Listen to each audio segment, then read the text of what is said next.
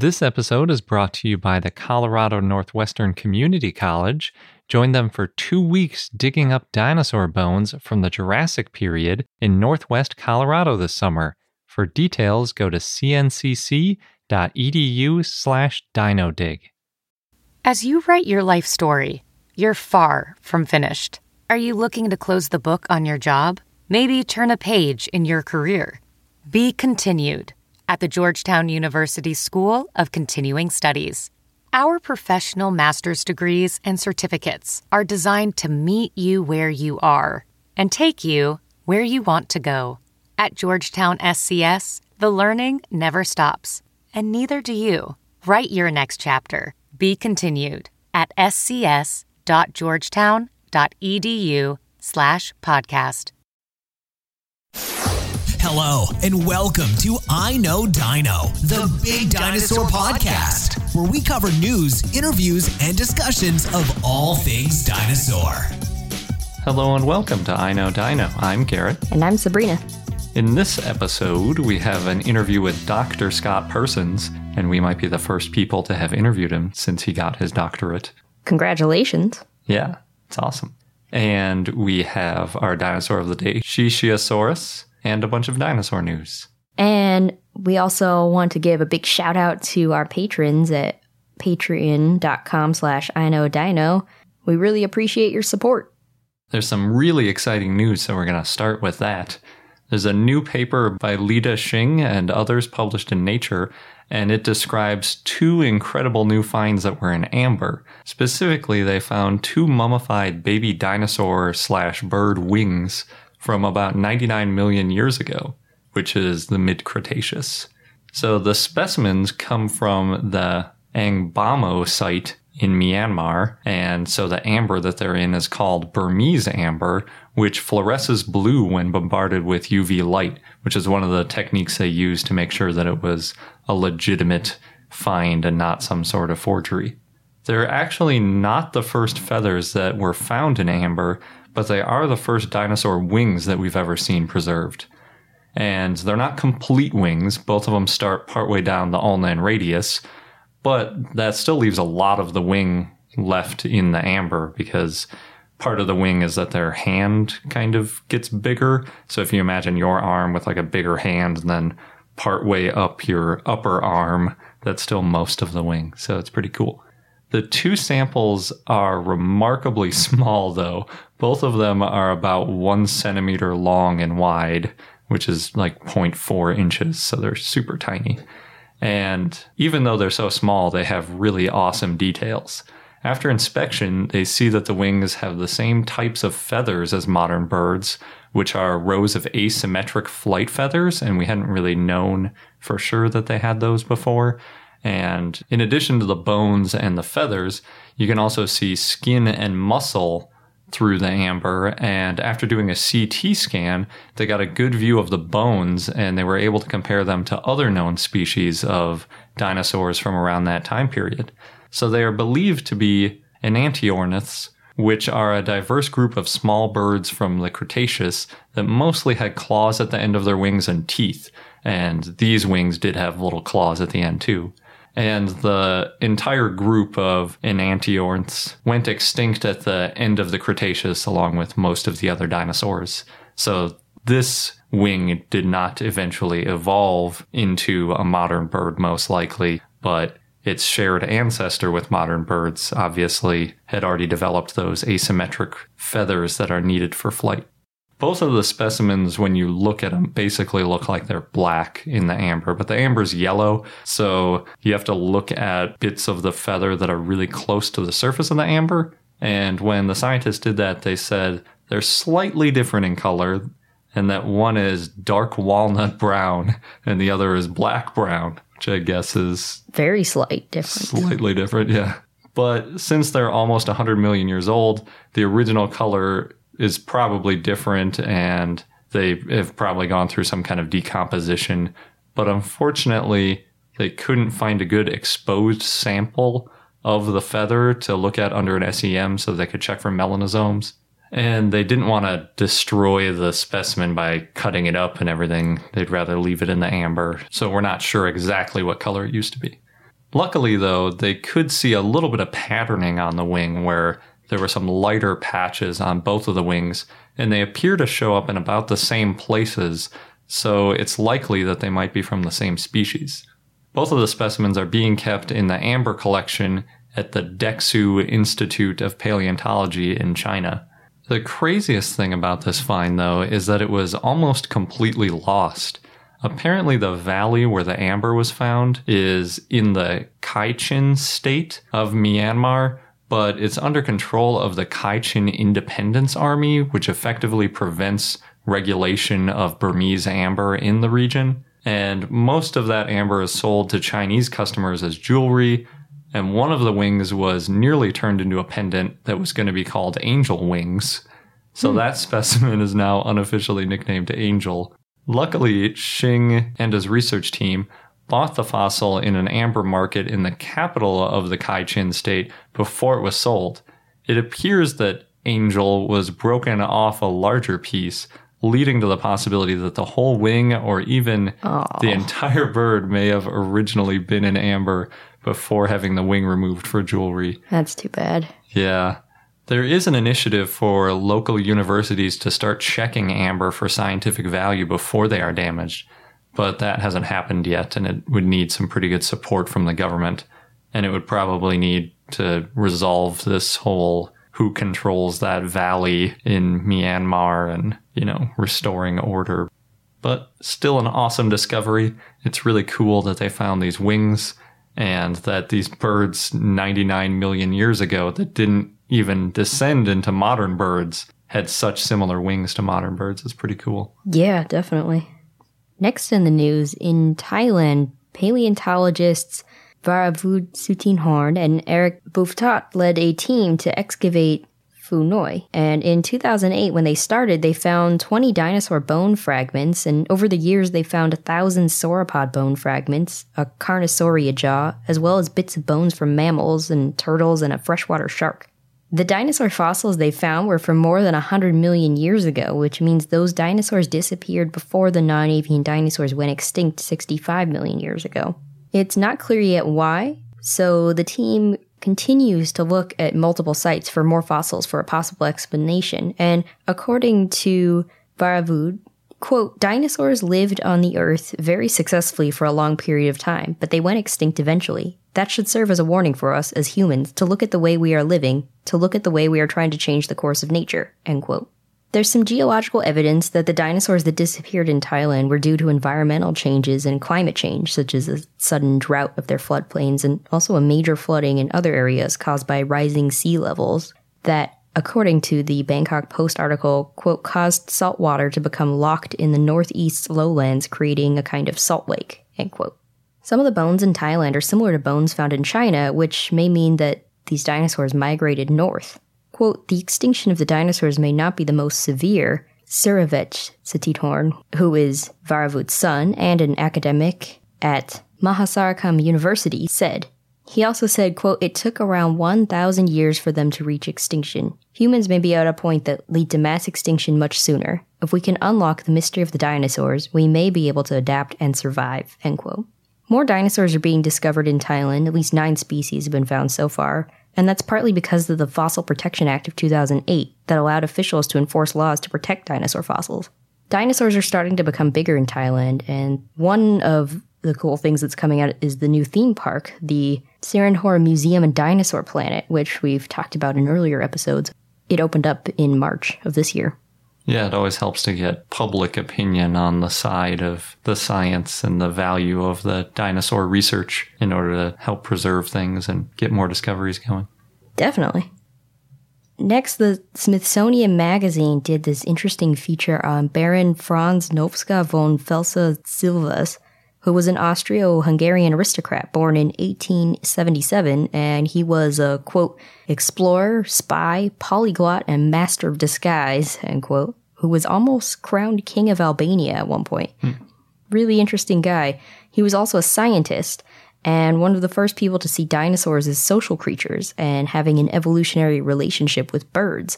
And he became obsessed with dinosaurs in 1895 when his sister found a hadrosaurid skull.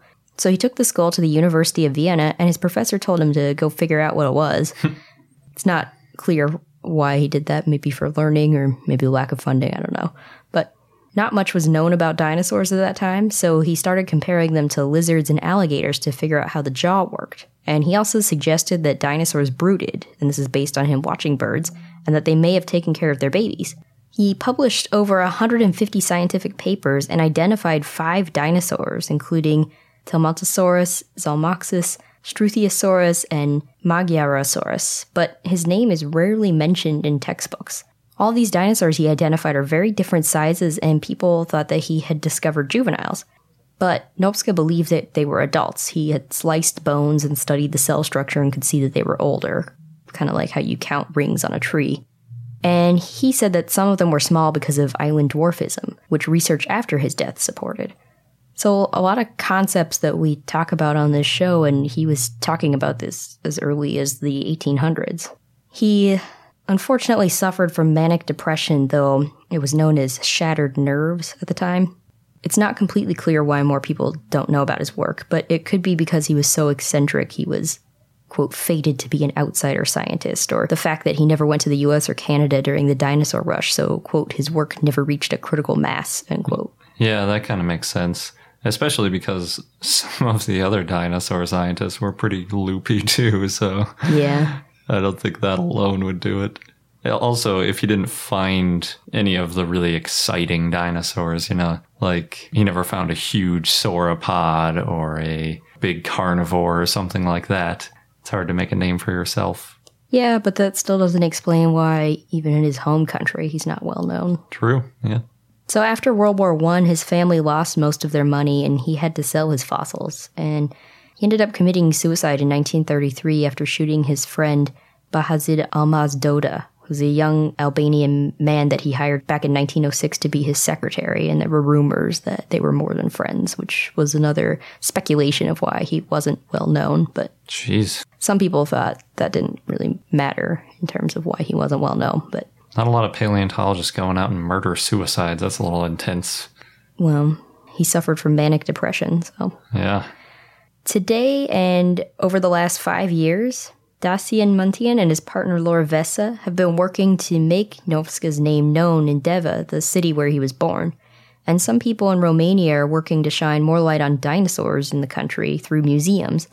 Deva has placed an anatomically correct replica of Magyarosaurus stachys, a dwarf sauropod, and one of the ones Nopcsa had identified, in front of a building that will hopefully become a museum with Transylvanian dinosaurs. And they hired a Canadian artist to build the replica and launched a successful Kickstarter campaign to pay for the shipping costs. In the meantime, Romania has Dino Park Râșnov, which is the only park of its kind in Romania and the largest dinosaur park in Southeast Europe, according to Romania Insider. And this park is in Râșnov, and it had 350,000 visitors in its first year of being open since last year, and it's helped bring more tourists to the area. The park has 46 accurate dinosaurs to take pictures with, as well as playgrounds, tree houses, and a cinema. Oh, that's cool. Mm-hmm. In another part of the world, Mashable published this two part feature about dinosaurs in the outback of Australia. So, in southwest Queensland, there has been more of an interest in dinosaur fossils, partly to attract more tourists to the area. And one family, Stuart and Robin McKenzie and their son Sandy, we've actually talked about them and their museum, but I'll get to that in a minute.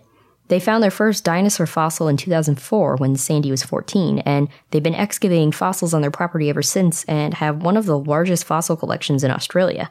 In 2014, this family started building the Eromanga Natural History Museum in Eromanga, Australia, and one of the dinosaurs they found is nicknamed Cooper, a new but not yet named sauropod genus that lived in the late Cretaceous and that is up to 98 feet or 30 meters long and maybe one of the 10 largest dinosaurs that we know about. I'm pretty sure we've mentioned Cooper before on the show. Yeah, I think we talked about that museum too. Mm-hmm. So they've also found marsupial and crocodile fossils as well as fish, frogs, lizards, and small mammals. And they thought that scientists would be calling them about their finds, especially Cooper, but they never got any calls, so they decided, hey, we'll build a museum. And the paleontologist Scott Hocknull helped Robin learn how to manage a museum, and she now trains local volunteers to help prepare fossils. And this has helped bring a sense of community back to the area, where the population has shrunk a lot due to a long 15 year drought. So, another great example of how dinosaurs bring people together. Yeah, that's cool. In the UK, in Chester, the city centre or downtown there is opening up two citywide dinosaur trails to celebrate Chester Zoo's summer dinosaur exhibit. Displays of dinosaur fossils and cave finds found in the area are on display in 10 businesses as part of the Dino Chester Trail. So visitors can pick up a map at the visitor center and then they can see bones, a footprint, and a replica T Rex skull. And the second trail is called Dino Chester Jurassic Facts, and that includes dinosaur fossils on display in 40 businesses. And so they're encouraging families to find the names of 10 dinosaurs that are hiding in those businesses and in exchange, you get a chance to win an annual family pass to the zoo. And the trails will be open until September 4th. And over the summer, every weekend and Thursday evenings, there will be a lifelike T Rex from the zoo making appearances in the city center. In comic book news, Natasha Bustos, one of the Moon Girl and Devil Dinosaur comic book artists, gave an interview on Comics Beat and she talked about the series. She said she met a DC comic editor at a comics convention in Barcelona and then was hired to work on a story for Strange Sports Stories with Brandon Montclare, who's the co creator of the Moon Girl and Devil Dinosaur series. Marvel later called her to ask if she wanted to work on the Moon Girl and Devil Dinosaur series. She doesn't talk too much about the dinosaur in the series, but she does mention that the girl character, Lunella Lafayette, is important and relatable and helps diversify gender and race in comics. And the series already has eight issues, and there will be a ninth issue coming out at the end of July. We mentioned the game Horizon Zero Dawn in an earlier episode, which is going to be a PlayStation exclusive coming out sometime soon. And they just made a robot dinosaur based on the character Watcher in the game. And I think it's called Watcher because in the game it kind of functions as a guard and it looks pretty cool. So they decided to make like a full life size, real life puppet for it. and it's pretty similar to the setup of one of those juvenile T Rex costumes that we've seen so many times in the past. And it's a similar size. It's about 15 feet or six meters long and about six feet or two meters tall. And then the puppeteer's legs stick out of the bottom of the costume and it, you kind of wear it like a huge backpack, I guess. Obviously, since it's supposed to be a robot, other than the size and shape, it's quite a bit different than a normal dinosaur puppet. It's got some hard white plastic panels for a head and kind of the center section of the body above the legs. And then the neck and tail look like a big mass of cables and mechanical pieces. It looks much heavier. Yeah. Well, I think it's probably just painted plastic over foam. So it might actually be a little bit lighter than a dinosaur. It's kind of hard to tell. It also has a screen at the front that reminds me of Eve in WALL-E with that Eva. yeah, with the blue lights for a face. But in this case, they can also turn orange and red, I guess, depending on its mood or something. And then the puppeteer can lower the head really close to the ground or pop it up pretty high in the air hmm. and make little sounds and stuff to give it some emotion.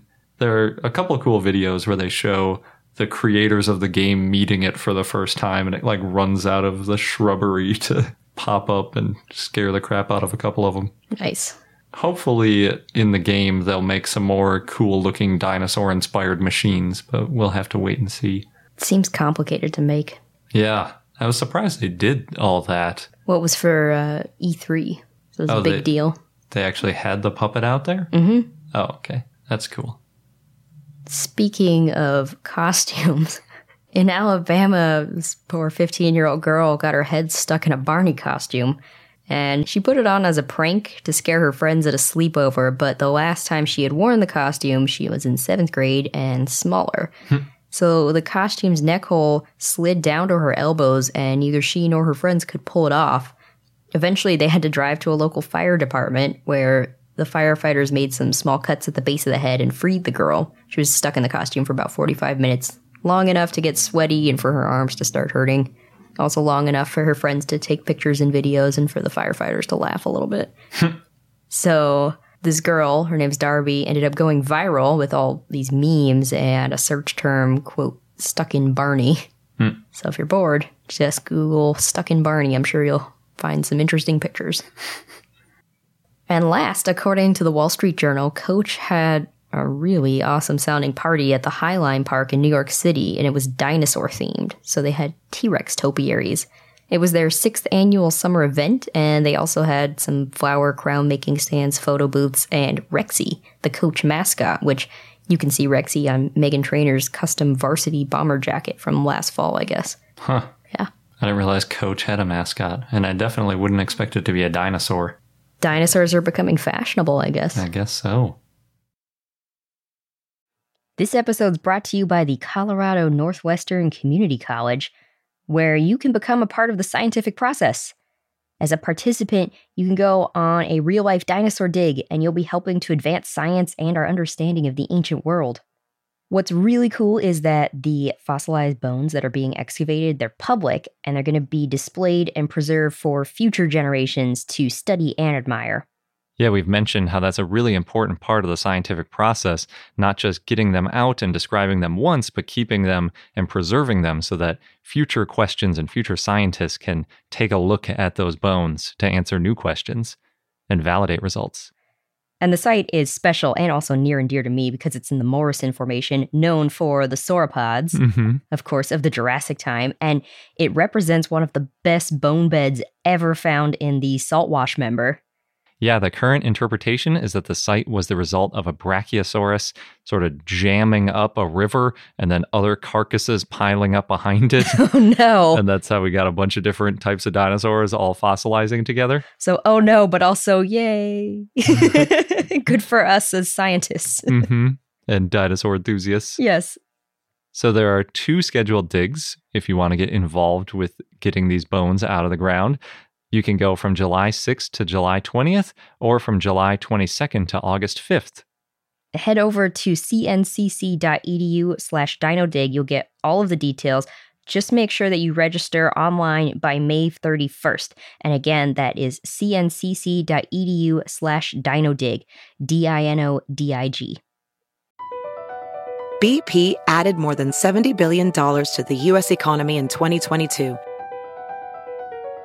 Investments like acquiring America's largest biogas producer, Archaea Energy, and starting up new infrastructure in the Gulf of Mexico. It's and, not or. See what doing both means for energy nationwide at bp.com slash investing in America. And now we'll jump into our interview with Scott Persons. Scott Persons has a master's degree in evolution and systematics from the University of Alberta, and he still works there researching dinosaur biomechanics and evolution. He works for Dr. Philip J. Currie, who we interviewed back in episode 4. He has been on many dinosaur digs, and he currently studies dinosaur locomotion. The way I found out about his work is that he presents all of the University of Alberta massive open online courses that came out this year, at least in the paleontology department, and he did a really amazing job, so I wanted to talk to him. Well, thank you very much. So on Coursera, where you presented those MOOCs, it lists you as a dino maniac since the age of two and a half. So what first got you interested in dinosaurs? Okay, so I'm told I've been interested in dinosaurs since I was two and a half. I don't, I don't actually remember it that far back. Uh, but the story goes that it all began in Las Vegas, where my dad was on a, a business trip, a, a, a legitimate business trip, and uh, he wanted to bring me back something. And there weren't a lot of child-friendly venues in Vegas at the time. But what there was was a place called the Desert Museum, and he went there while he was in Vegas. And like all good museums, he was forced to exit through the gift shop. And there in the gift shop, he found a very small paperback book entitled The Big Little Dinosaur. It's a story about uh, a baby sauropod, a baby longneck. And he brought that book home, and I had him read it to me and read it to me again, again, and again. And apparently, I was just hooked from there. It's a great story. It's got a whole Jurassic cast of characters. There's sort of a smart alecky uh, pterosaur. There's a very heroic stegosaur, and then the big villain is a purple allosaurus. Oh, cool. It's interesting they picked an Allosaurus rather than the typical T Rex.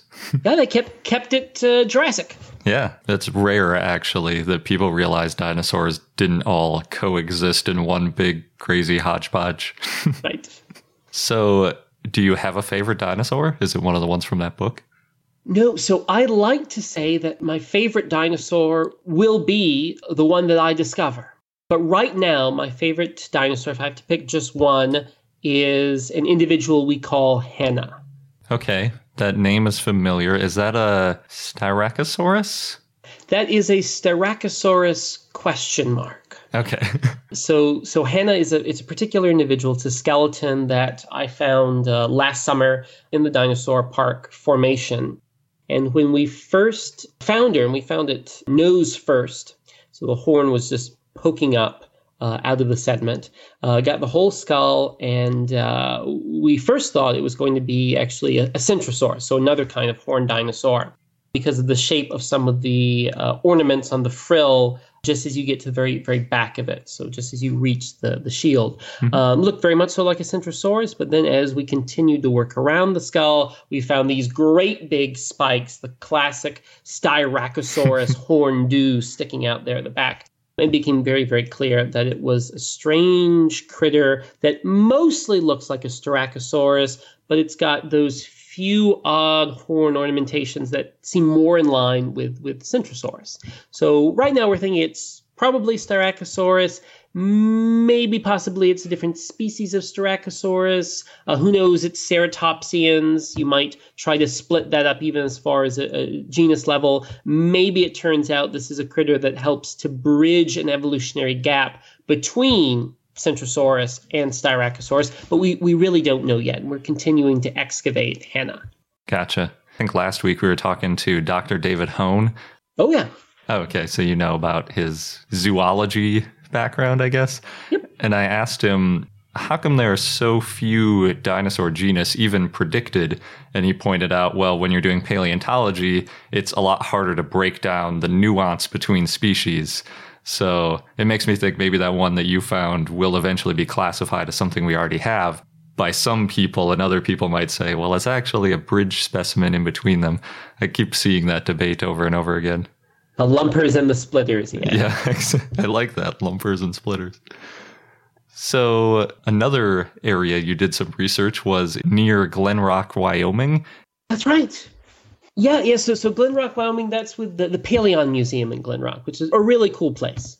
Cool. There are some T Rex tracks there that you looked at and you kind of worked on determining its speed. Can you talk a little bit about how that worked?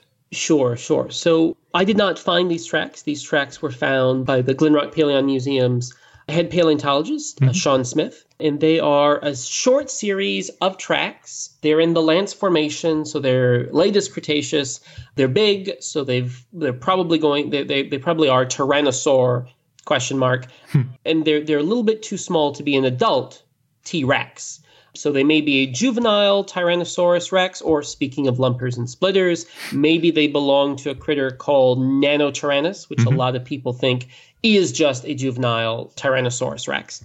But yeah, so we've got a whole series of tracks there. And what's neat about it is because you've got a left, right, left pattern of tracks, you can do a, rough calculation of how fast the, the animal is moving. And this is not a, a dinosaur that's racing. It doesn't record a running tyrannosaur by any means but it, it's cool to give us sort of a baseline for how the animal is walking. And one neat thing that seems to show is that for their size, tyrannosaurs are taking, as most median dinosaurs were, relatively longer steps than equivalently sized ornithopods. So the Glen Rock Trackway shows that these tyrannosaurs are at least walking faster than uh, than the duck-billed dinosaurs that they were hunting were walking. Yeah, so I think I read somewhere that we've found several tracks of tyrannosaurs walking, but prints of running don't really fossilize well, or maybe just aren't common enough. Yeah, they're just not very common. So there are a number of factors that play into that. And really, here we can talk not just about Tyrannosaurs, but we can talk about dinosaurs in general. We just don't have very many uh, convincing running tracks for dinosaurs. A couple of reasons for that.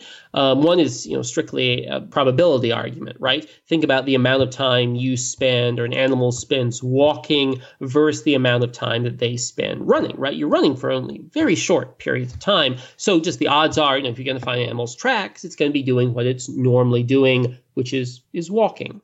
And then added on top of that is the fact that in order for you to get tracks preserved, right, you need to be walking on a sediment surface that's conducive to preserving footprints. So usually that means walking on very soft, squishy sediments. Yeah. And when you're moving on soft, squishy stuff, you know, normally you're not you're not trying to run, right? You may even be walking slower than you normally would because you're being careful not to slip or to get stuck. Makes sense. So, do you know if there have been any running fossilized footprints? There have been some controversial ones. So, the prime example of that are some uh, tracks that have been found down in Australia that are supposed to preserve possibly some dinosaurs running, possibly even a chase between a carnivorous dinosaur and, it, and its prey. But there has been some recent controversy about that. Controversy always seems to pop up with new, exciting stuff. Absolutely. So you also describe Carnotaurus as having an exceptionally long or a large, I guess maybe long, caudofemoralis muscle, which may have helped it sprint, but it may not have been able to turn very well. So what do you think it might have hunted, or how do you think it might have hunted? Yeah, so Carnotaurus is a really weird, really, really cool critter. And it's got the single most bizarre dinosaur tail I think I've ever seen. Uh, and that, that's including things like ankylosaurs and, and stegosaurs. So Carnotaurus's tail is, is so bizarre because of what we can call the transverse processes or the, the caudal ribs. And so the tail, of course, is an extension of the backbone. So it's composed of a series of vertebrae, and uh, the, the caudal ribs are bones that stick out from the vertebrae, uh, usually to the side. So on any respectable meat eating dinosaur's tail, you've got a nice long series of these ribs on either side. Mm-hmm. But on Carnotaurus, they get freaky. They point way the heck upward, so not so much out as up. And on the ends of these ribs, they've got these weird hooks to them. Hmm. So it looks like the dinosaur's almost got a row of question marks uh, running down its spine. And the way that those hooks, when you articulate the tail skeleton, they line up one directly behind the other and they sort of overlap and make contact with the ones in front of and behind them. So you've got this tight interlocking series. And we also see some evidence on the lateral surface of those caudal ribs, giving us, we think, some indication of where the different muscles attached. And based on my research, looking at dissections of modern day reptiles, we think that the muscle that is most reasonably filling that space on the sides of the tail is a muscle called the caudofemoralis, which is actually a muscle that's tied to the leg. So it's a big muscle in the tail, but it's attached to the femur, the upper leg bone, by tendons, and when the muscle contracts, it pulls the leg backwards. Or if you're planting your foot and you're contracting that big caudofemoralis muscle, it's what's pulling your body forwards. It's what's giving you your power stroke. By angling the ribs upwards in Carnotaurus, you're expanding the size for this muscle, which implies Carnotaurus has got an increased locomotive oomph. It's just got more power in its trunk, which, like a, a Volkswagen Beetle, is, is the engine. Mm-hmm. And so that presumably would give it more power, let it to run faster. When we say, I don't think it can turn particularly well. It's just because by having that tight interlocking series of tail vertebrae, it means your tail is less flexible and you probably have to turn the whole thing more as a unit. Uh, which may increase your rotational inertia, make, make it harder for you to pivot quickly. Mm-hmm. Now, in terms of what Carnotaurus was actually hunting, uh, that's that's a tricky question, and we don't we don't have any good direct evidence of that. But one bit of, of, speculation that we put forward in our paper describing Carnotaurus is that, you know, as, as with all bizarre dinosaur adaptations, this one didn't just pop into existence overnight.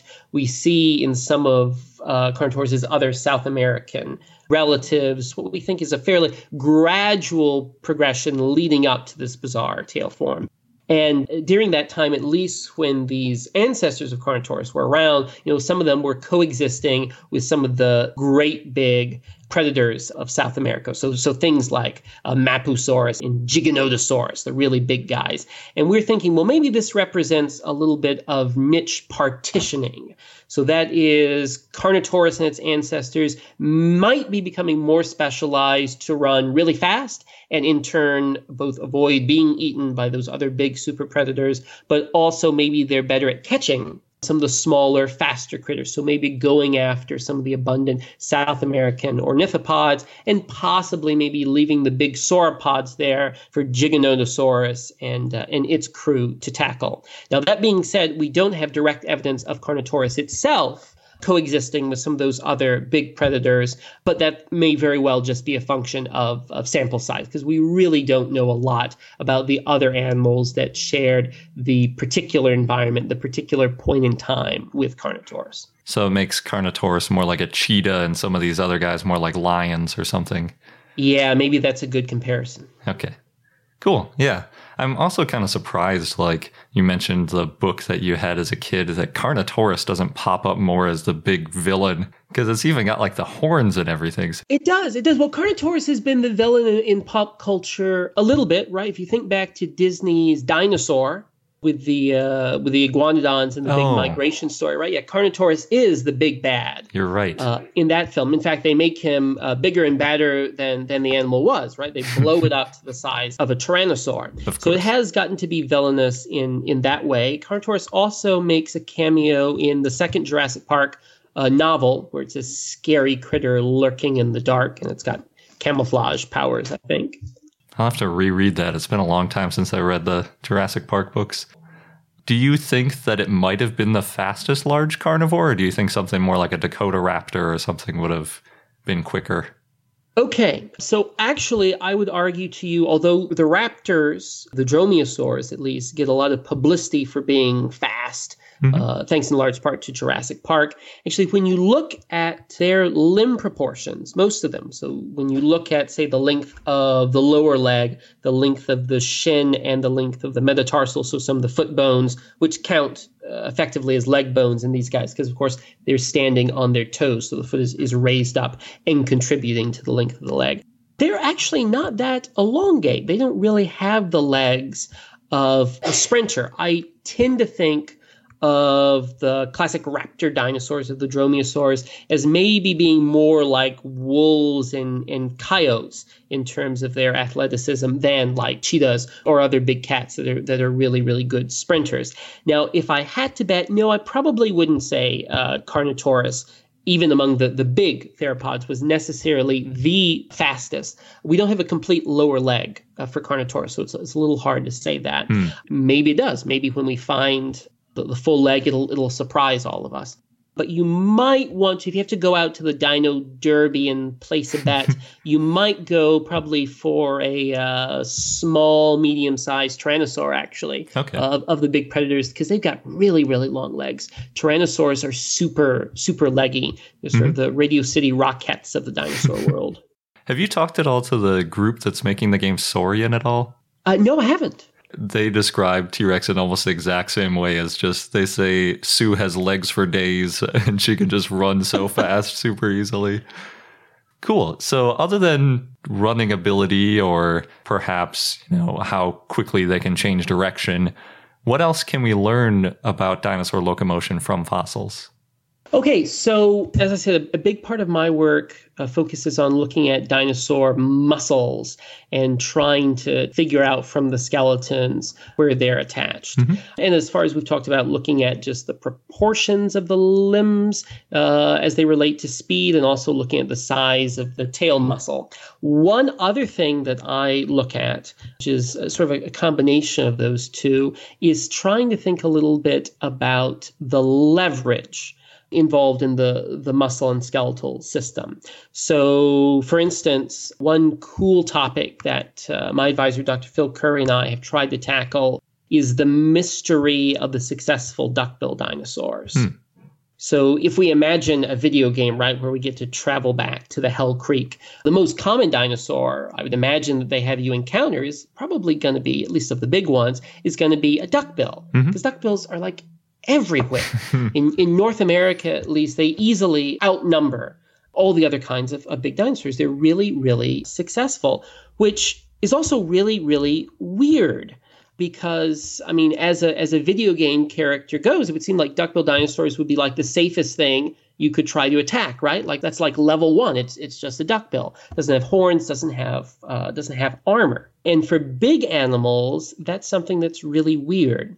So there's this idea in modern ecology and thinking about the evolution of ecosystems that says, you know, as an animal gets larger, as it increases in body size, its environment becomes progressively more two dimensional. Hmm. Okay, because you know if you're a really really big animal, there are fewer objects in the environment that are number one an obstacle for you, right? Mm-hmm. Everything gets progressively flatter. You know, there's very few things that you cannot cross that you cannot simply step over if you're the size of a of a big dinosaur. Mm-hmm. Okay, and that has implications for predator avoidance strategies, right? If you're a, a little critter then your world is filled with rocks and bushes and grass and things that you can hide behind. You've got the option, you can burrow and make your own hidey hole. You can climb up trees and things like that. If you were a big dinosaur, those really weren't options for you. And so strategies based on like crypsis and concealment so hiding from your predators, that probably doesn't work because they, they can see you. You just there's no place to hide. And so you need more direct methods for dealing with your predators. And uh, we see that today if we look at big megafauna, like in Africa, for example, right? You see a couple of different strategies. You can do what elephants do, you can just get to be so big uh, that a predator can't tackle you, certainly not one on one. You can be uh, a warrior, like a Cape buffalo or a rhinoceros. You can develop a big weapon that makes it uh, dangerous for a predator to try to muck with you. Uh, you can be a, a fortress, like a a crested porcupine or a giant ground pangolin, so you're so well armored and pointy that again you've got no vulnerable spot. Uh, or you can be a, a, speedster, right, like a gazelle, an antelope. You can match your predator step for step and uh, and make it so they can't catch you. Mm-hmm. If we look back on dinosaurs, we see a lot of parallels, right? We got huge sauropods, they're giants. We've got ceratopsians, which certainly seem to be taking the warrior strategy. You've got some fortresses in, in the case of the big ankylosaurs. Obviously, you've got speedsters for some of the really small ornithopods or the ornithomimids. And of course, your big predators in that scenario would be the tyrannosaurs. But duckbill dinosaurs, they don't seem to fit into any of those, right? They're not super big, most of them at least. They overlap with the size of their predators. They don't have great big horns. They don't have uh, armor. They're certainly not fortresses. And the question is, well, okay, are they are they speedsters? Can they be as fast as their predators? Well, when you look at the length of a duckbill dinosaur's leg, turns out no, it's much shorter the same size Edmontosaurus got much shorter leg than the same size Tyrannosaurus. Uh, it doesn't look like they could outrun them. But one thing my research suggests is that the attachment site for the caudofemoralis is really, really high up on the femur. It attaches very high up on a Tyrannosaur. That's great for high speed running, right? You have it attached high up so a very short contraction of the muscle is enough to swing the leg back and forth through one entire power stroke. So very quickly, contract, contract, contract, contract. Your tyrannosaur can uh, swing its leg very, very quickly. Great for sprinting. Cool.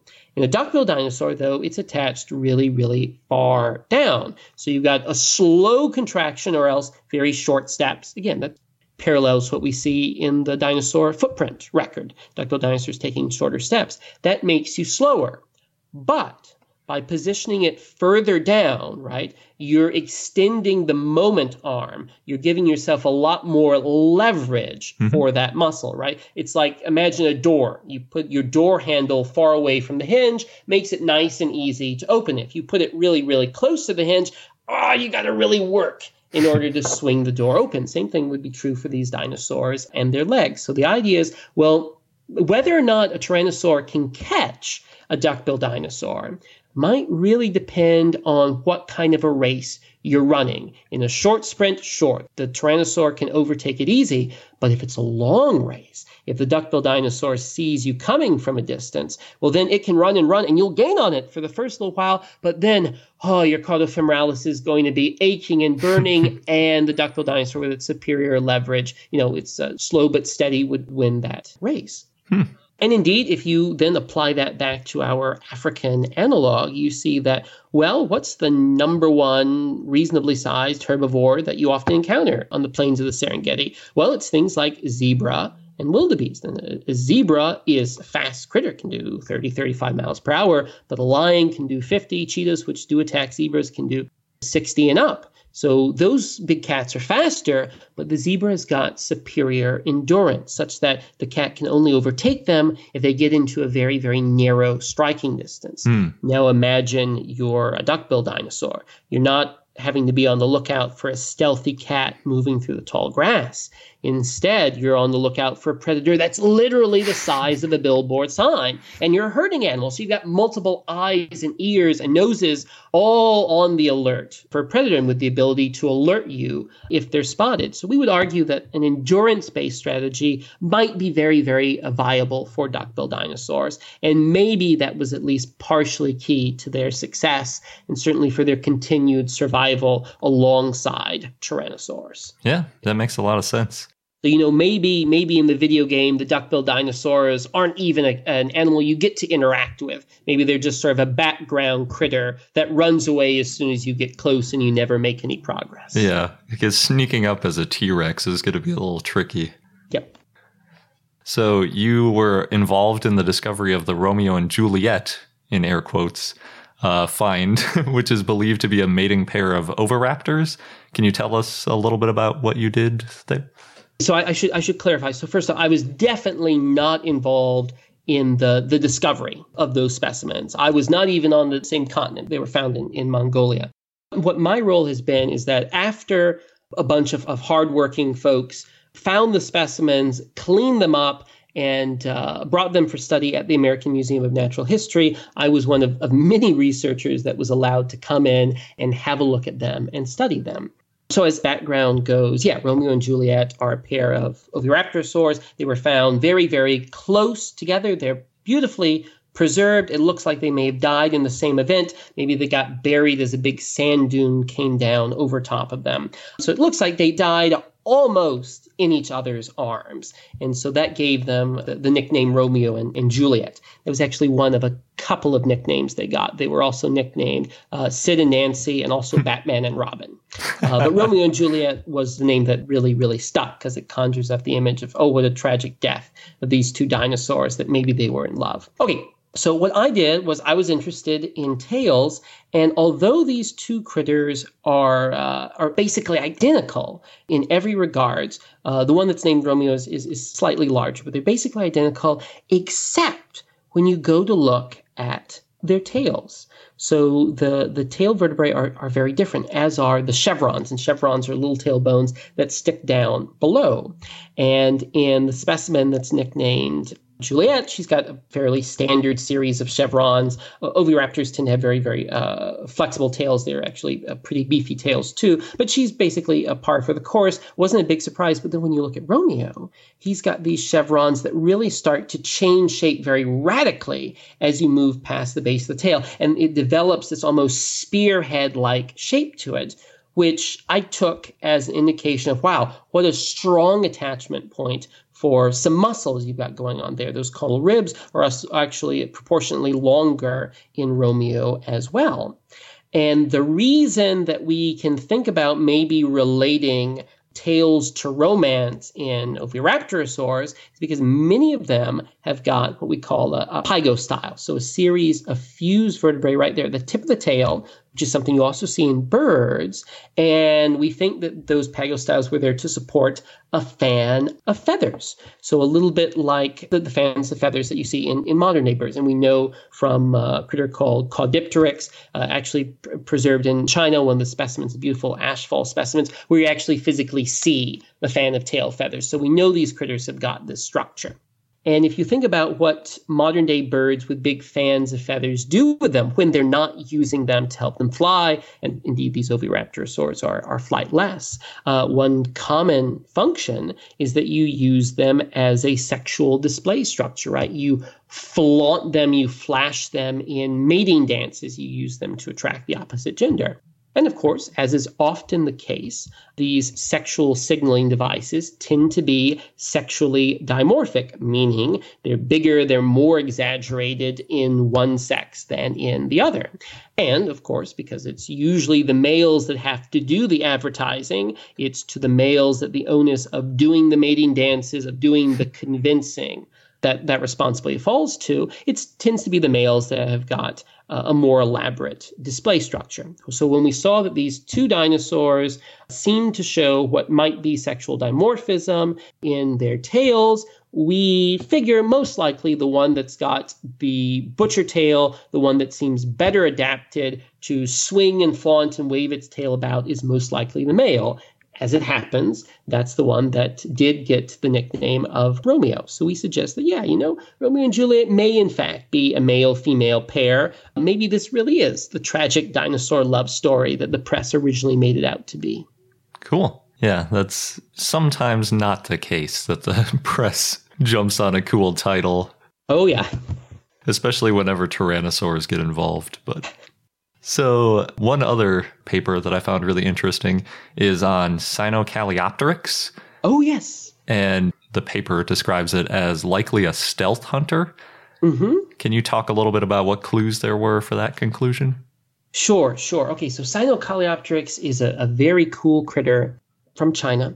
Um, it is related to a very small Coelurosaurian dinosaurs, um, although it's actually fairly large for its group. So it, it's pushing wolf size. And the reason that we there was discussion about it being a stealth hunter is because inside the uh, the preserved rib cage of some Sinocalliopteryx specimens, we find the remains of some early primitive birds.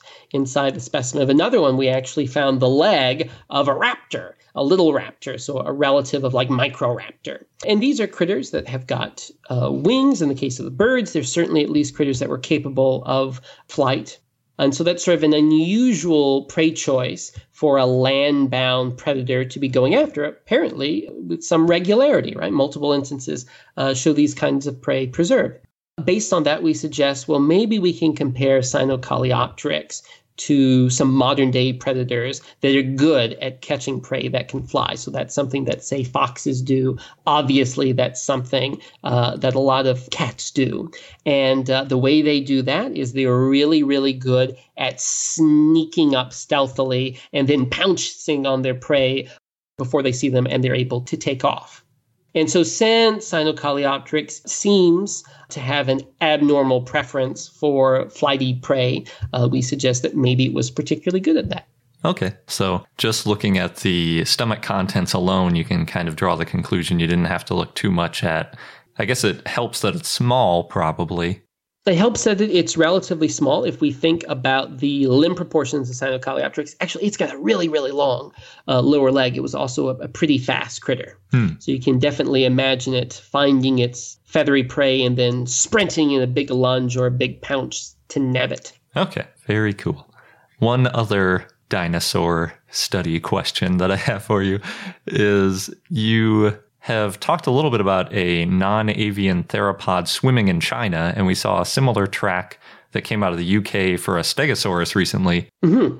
What do you think would make a dinosaur want to swim, or where would they be swimming? Okay, so I tell you, you know, when I was growing up, one of the big, you know, big dinosaur movie way before Jurassic Park was, of course, The Land Before Time. Mm-hmm. That's probably our favorite.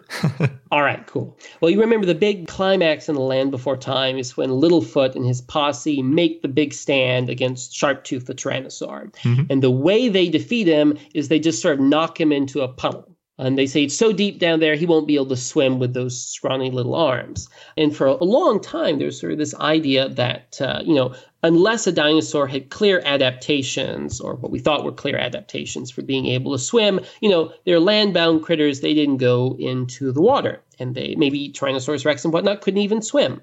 That's actually a pretty silly thing to think, uh, I would argue. If you look at modern day critters, uh, even even animals that mostly hang out on land, if you put them in water, uh, they float. They're perfectly capable of swimming. Some of them may actively try to avoid the water, but there are also plenty of, of like big mammals today that are perfectly happy to go for a, a swim. And there are many reasons why they might choose to do that. It could be as simple as this, ah, we need to cross this river, this body of water to get to the other side. It may be, you know, it's nice to take a nice, ref- a refreshing dip. Uh, maybe it's good for getting rid of uh, parasites. Maybe it's just a, a good way to, uh, to to cool off.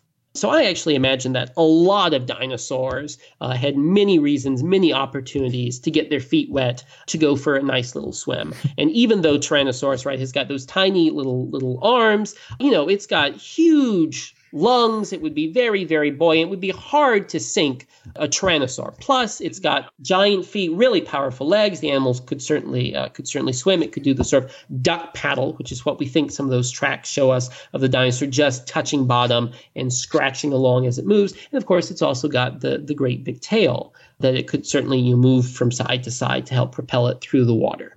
So I don't think you could kill a, a tyrannosaur by dropping it in the water.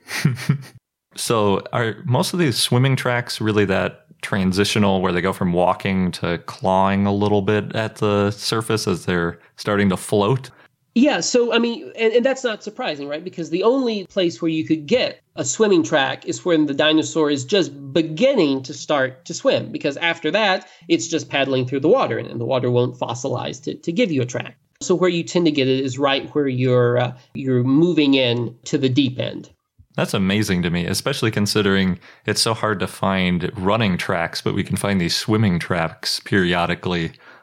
Sure, sure. So, and and and that that again relates to the kind of environment, right? You need to have a, a somewhat wet, moist sediment for you to get a track that gets to be preserved. And of course, you have those around watery environments, and watery environments are also where you're you're going for a swim. So that really increases the the probability of it. Cool.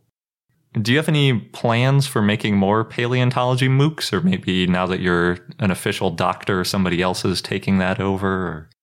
We do actually have some plans to do some uh, quick revisions, maybe add in a few things, touch on some stuff we either didn't get a chance to do or didn't get a chance to do justice to. So there are some uh, revisions, some updates, additions to the uh, the Paleo MOOCs uh, that are scheduled. Currently, though, there are no big plans that uh, that I'm involved with for the moment. But you know, they've just come out. There's going to be a period of time of waiting to see how they're they're received. They are great and Thank probably you. the best MOOCs I've taken. So excellent work. Thank you. That's great to hear. Yeah, I, I often recommend it on the course for everybody to go take the Dino 101 and the early theropod. Theropods and the origins of birds. Yep. Yes. I also took the other ones, even though they're not about dinosaurs, just because you did such a good job. Thank you. So, uh, one final question. Okay. We're going to be visiting the Philip J. Currie Museum and the Royal Tyrrell Museum in a couple weeks on a big oh, cool. road trip. Now you've you've been before, right? To to the Royal Tyrrell, I mean. We haven't been at all, which you is haven't. Oh my gosh! Well, you're in for a treat. Is there anything in particular that we should know about, or anything? Mm, I tell you what. When you go through the very first gallery mm-hmm. at the Royal Tyrrell Museum, once you come out of the beautiful room that's got these life-size Albertosaurs, you'll enter into what looks sort of like a, an art gallery almost. In fact, the skeletons are behind little little portraits in the wall, and you'll come to two beautiful death pose skeletons. Mm-hmm. Uh, one of them is a juvenile Gorgosaurus. The other one is an ornithomimid. And they're gorgeous, and you'll be blown away with the Gorgosaurus teeth and its claws. Pay attention to the back end. Have a look at the tail and have a look at the chevrons. Again, those little bones that stick down on the underside. And see if you can spot the point where those chevrons begin to change their shape. So they'll go from looking like elongate finger like projections up to more sort of uh, a boat shape to them. Hmm. And right when you see that transition, you'll be able to see a little series of, of scars, of little ridges running down the surface of those chevrons. And that, as I've argued in the literature before, may very well represent the point where that caudofemoralis muscle, the big muscle that was powering that juvenile gorgosaur and that ornithomimus as they were running and sprinting through the Cretaceous landscape, you can see the point where it begins to taper out and some of the other muscle moves in to take over its position. So look for that. I will. Now that you're a doctor, I'm sure you have a very bright future, and I'm excited to see the first dinosaur that you get to name. Okay. Well, thank you very much. And thanks for having me on the podcast. That was a great interview. So thanks again, Scott. Yeah, thank you, Scott. Or should we say Dr. Scott? And Scott sent us a neat three minute video that the University of Alberta made about discovering and airlifting out Scott's favorite dinosaur, Hannah.